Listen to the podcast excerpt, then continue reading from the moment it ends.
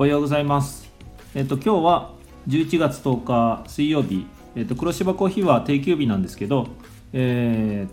と第22回の黒芝コーヒーラジオを、えー収録したいと思います。よろしくお願いします。えっと今日はですね、えー今9時前ですね、えちょっとさっきまであの南阿蘇のお味噌汁クラブっていうあの朝早くからやってるあの朝ごはん屋さんに行ってきました、まあ、これについてはちょっと後で、えー別で話したいと思いますけれども、えー、と昨日から結構阿蘇は気温が低くてで昨日も昼過ぎぐらいからずっと雨だったんですよね。で夜も雨降ってたみたいで、えー夜中も結構冷えてて、えーうちも羽毛布団はまあちょっと気持ち厚めの羽毛布団を、えー使ってるんですけど昨日の夜はさらにもう1枚薄い羽毛羽毛布団を、えー使って、えーもう真冬並みの布団の状態で寝てました、まあ、それでもちょうどいいぐらいで。で今朝起きたら阿蘇山の高岳とか中岳あたりがあの積雪してましたね。多分今シーズン初めての積雪なんじゃないかなと思います。えーで多分おそらく初冠雪っていう形で、えー今日ニュースになるんじゃないかなと思います。でちょうど黒芝コーヒーの前からあの高岳の方が見えるんで、えー朝見てみたら、まあ、山頂の方だけなんですけど、えそうですね。多分いつもより結構積もってた感じがしますね、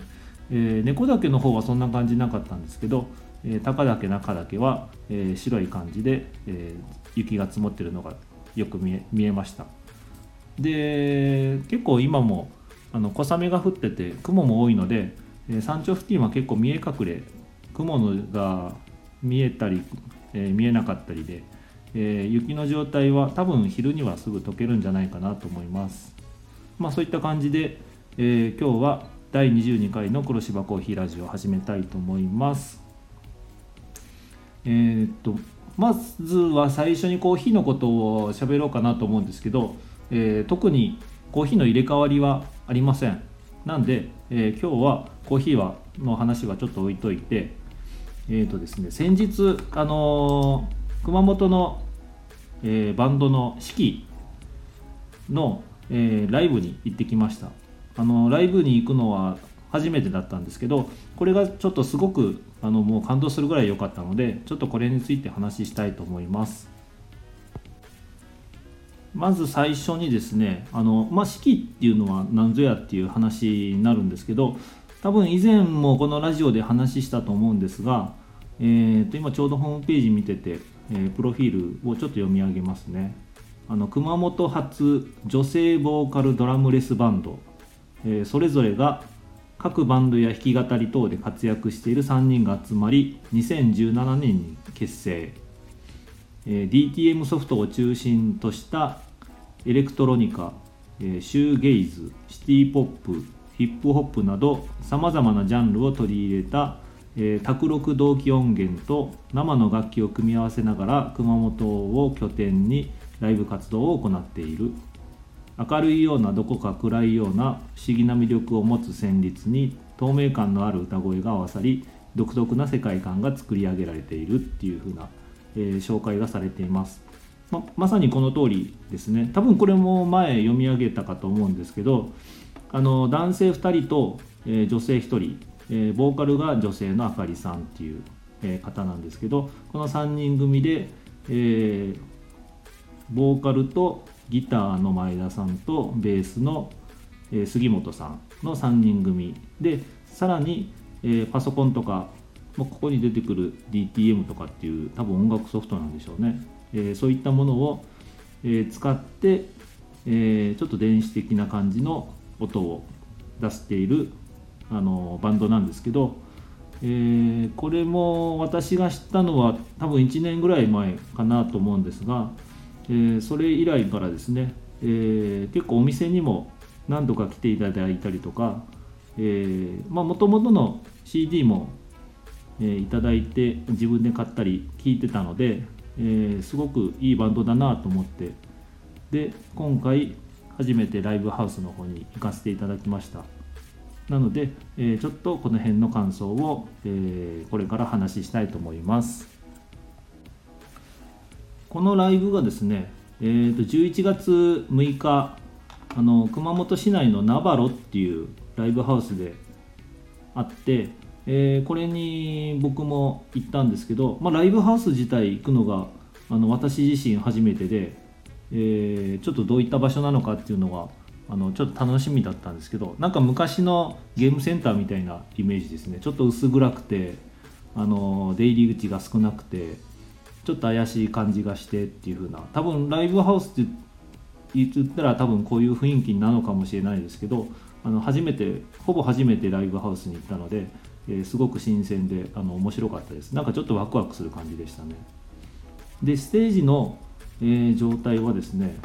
あの、まあ、正面にステージがあるんですけどそのステージの周りにえー、っとあの木ですね樹木。とかを、えー、結構散りばめられててあの緑が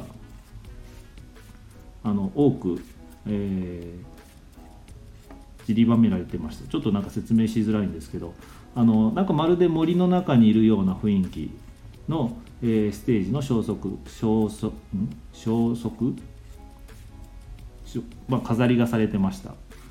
あのすいません。なんかちょっと下手くそで。で、えーと、このライブがある前にあの南阿蘇のアスペクタでやった阿蘇ロックフェスティバルの方にもこの式が、えー、出演されてたので、えー、多分そのイメージの流れで来てるのかなと個人的に思ったんですけどあの、ままるでステージの後ろに阿蘇山が見えても、えー、おかしくないような、えー、素敵な、えー、ステージの作り方でした。それでですね、えー、っとスタートが結構早くて16時30分会,、えー、会場で17時スタートだったんですけど、まあ、おそらくコロナとかの関係でちょっと早めに、えー、スタートして早めに終わろうっていうふうなことなんだろうと思います。で、えー、一番最初の曲はですねあのー、まあ、ラジオとかでもヘビーローテーションってよくかかってた多分式で言ってたら一番有名な曲なんじゃないかなと思う「C ノットでスグロー」っていうあのすごくいい曲があるんですけど、えー、これがオープニングの一番最初の曲で、えー、それからだいたいあの「ヒューっていうセカンドアルバムですね、えー、こちらの曲から、えまあ、順次始まってって、えまあ、途中最初のファーストアルバムとか曲を挟んでえー、最終的に1時間ちょっとぐらいですかね。1時間30分弱ぐらいかなっていう、あのー、すごく良かったです。あの初めてライブ動いてる式を見たのもあの歌声を聞いたのもあの初めてだったので、えー、本当感動するぐらいあの素晴らしかったです。でそれまでですね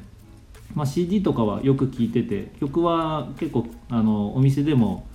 もう丸1日とかあの週末はかけてたのでだいぶ聴き込んでたつもりだったんですけどあのライブ用にですね結構曲がアレンジされてて、えー、その辺がすごく素晴らしかったです。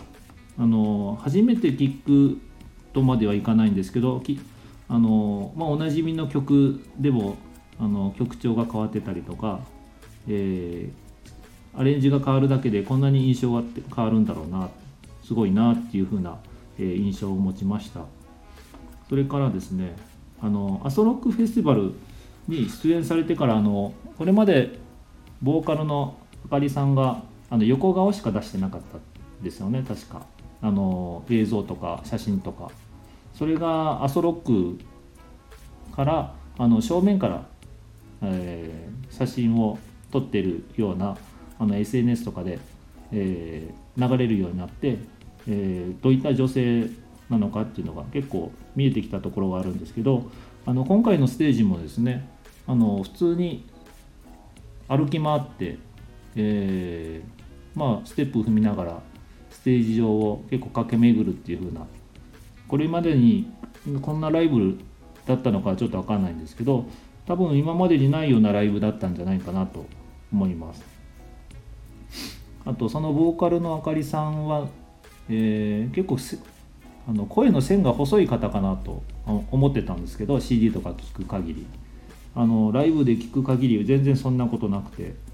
えー、逆によくそんな声が出るなっていうぐらいあの素晴らしかったです。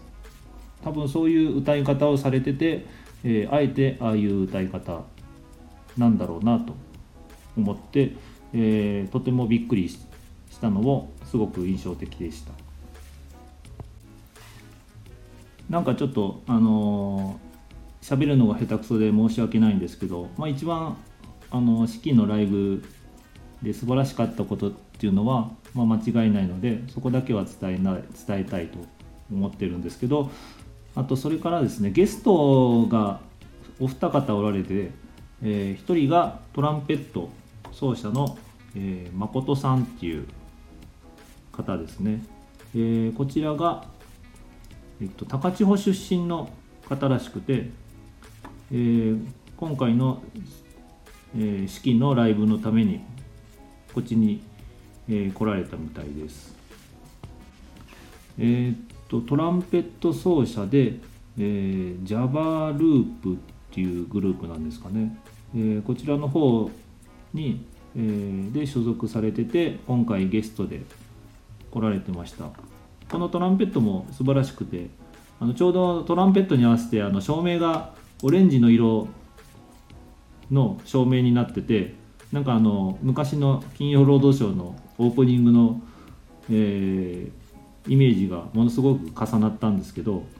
えー、なんかあまり普段トランペットの音色とか聞くことがないので、えー、これもまたすごく新鮮でした。でもう一人の方が、えー、ドラマーで浦田正史さんっていう、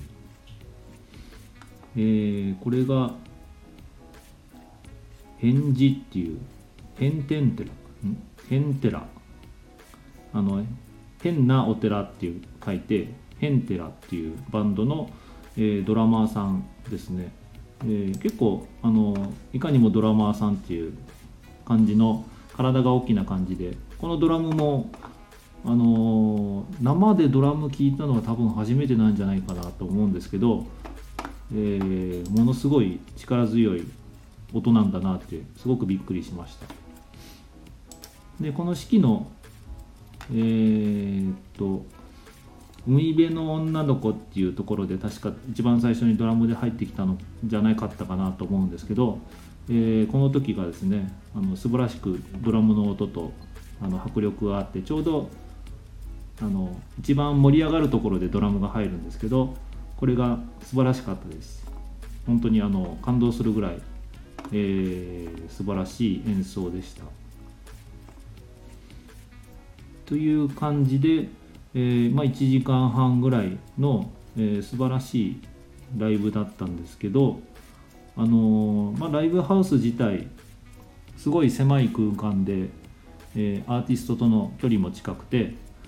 え音も大きくて、まあ、体全体で音楽を感じれるっていうまたアソロックとは違う雰囲気だったんじゃないかなと思います。アソロックの方にはあの行けなかったのでちょっとどういった感じなのかはっていうのは分からないんですけど、えー、まあ、ライブハウス初めて行ったんですけどあのすごく面白かったです。なので、えー、まあ、ちょっと今後、まあ、機会があればこういったライブハウスとかちょっと行ってみたいなと思ってるところはあるんですけど、まあ、なかなかお店の仕事やってると大体土日が